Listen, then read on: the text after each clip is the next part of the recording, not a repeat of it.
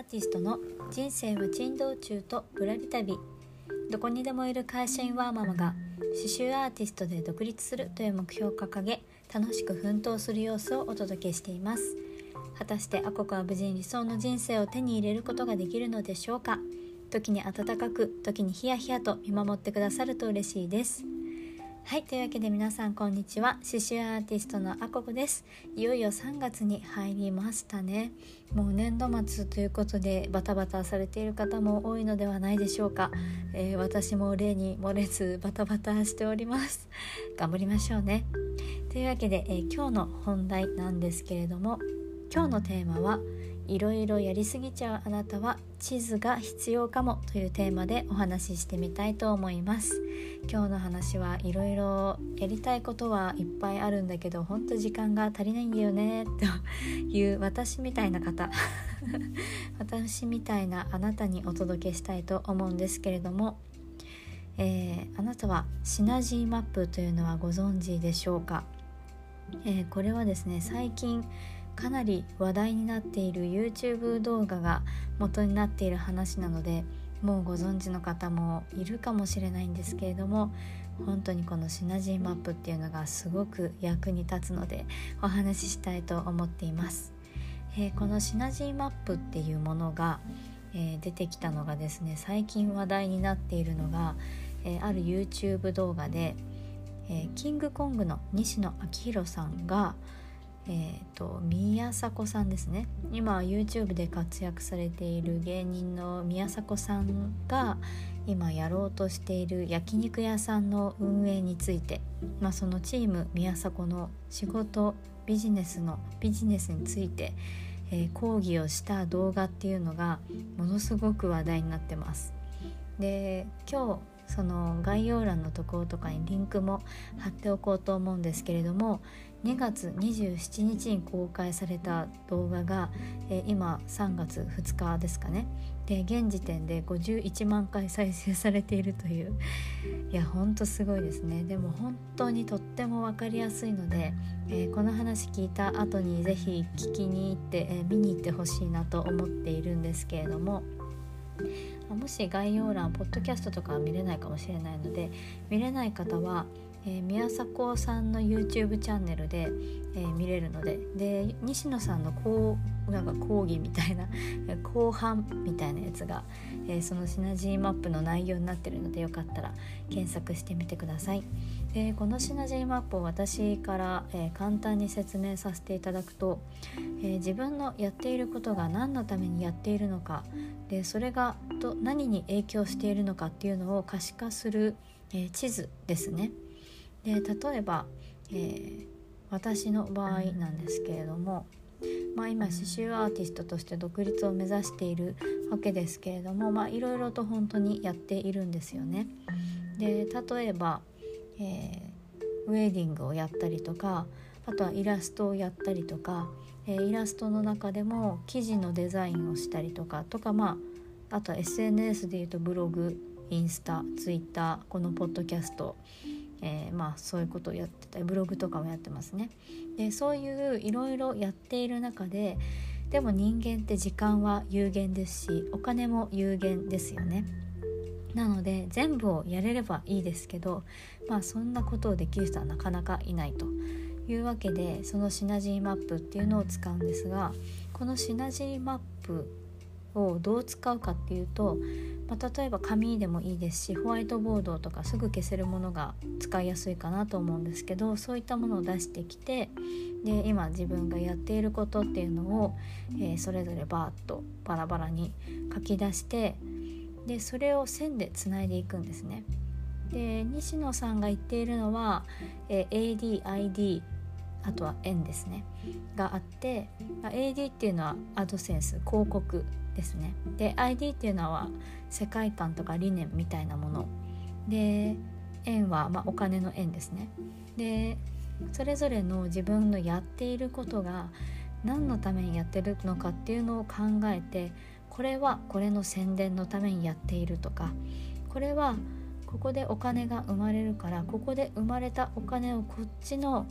やっていることに投資してこの活動をもっと大きくしていこうとかそういうふうに矢印でそれぞれの自分がやっていることを線でつないでいくんですね。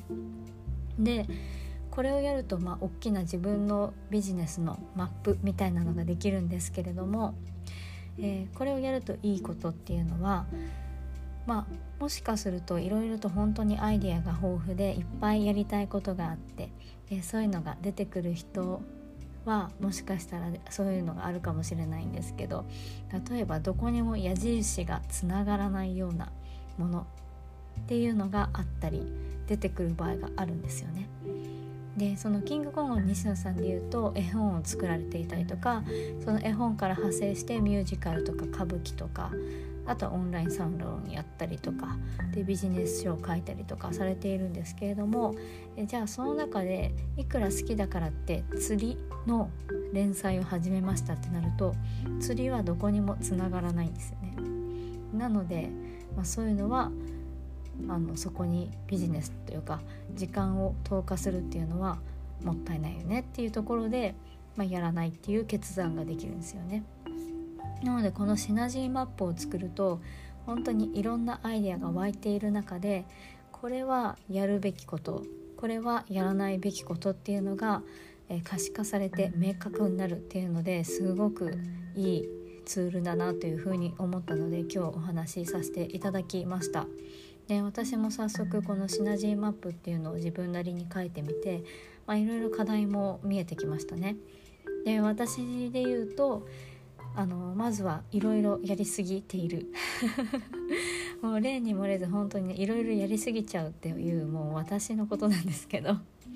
本当にあの一人でやっているし会社員もやって子育てをやっている中にもかかわらずもうこれはさすがにいろいろやりすぎだなっていうのが自分でもよく、えー、分かりました。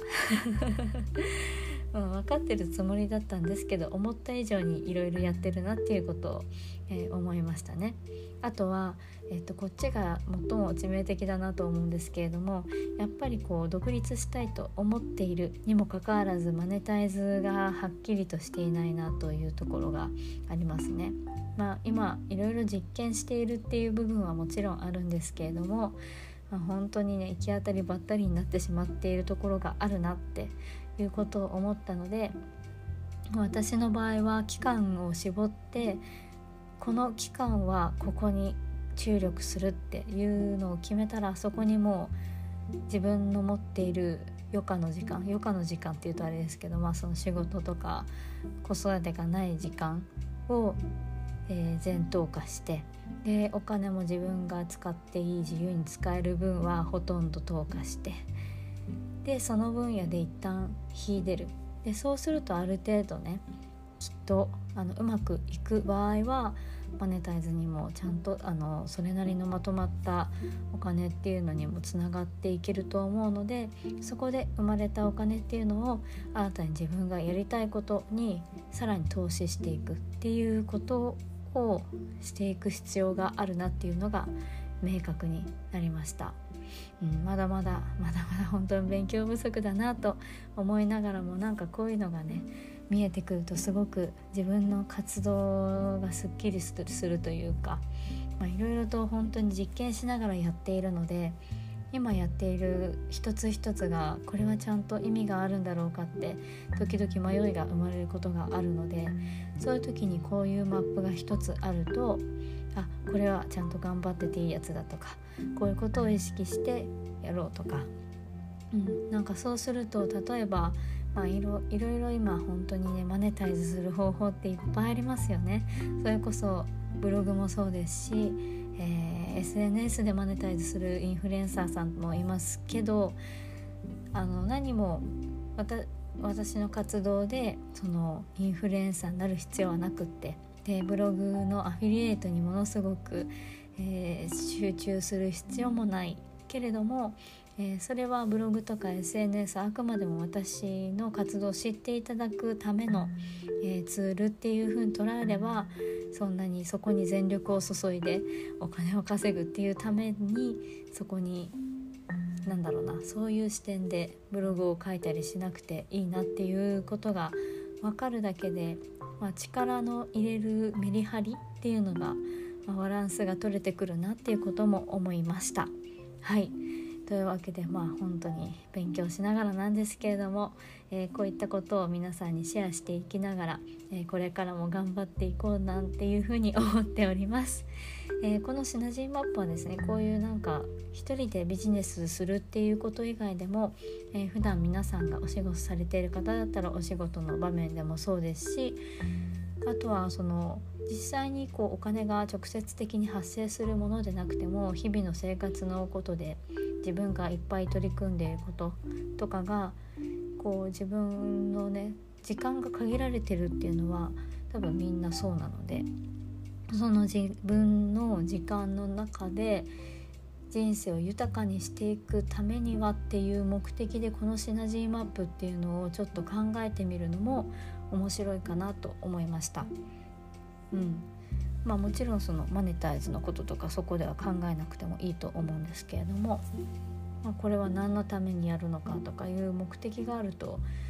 結構人生充実するんじゃないかなっていうことも思ったりしました。というわけで、えー、今日はですねいろいろとやりすぎ 噛んじゃったいろいろとやりすぎちゃうあなたは地図が必要かもということで、えー、シナジーマップについてお話をさせていただきました。この放送気に入っていただけましたら、えー、スタンド FM の方はコメント欄やレター Spotify や Podcast をお聞きの方は Twitter や Instagram などで感想をシェアしていただけますと大変励みになります。はいそれでは最後までお聴きくださりありがとうございました。寿司アーティストのあここでした。ではまた。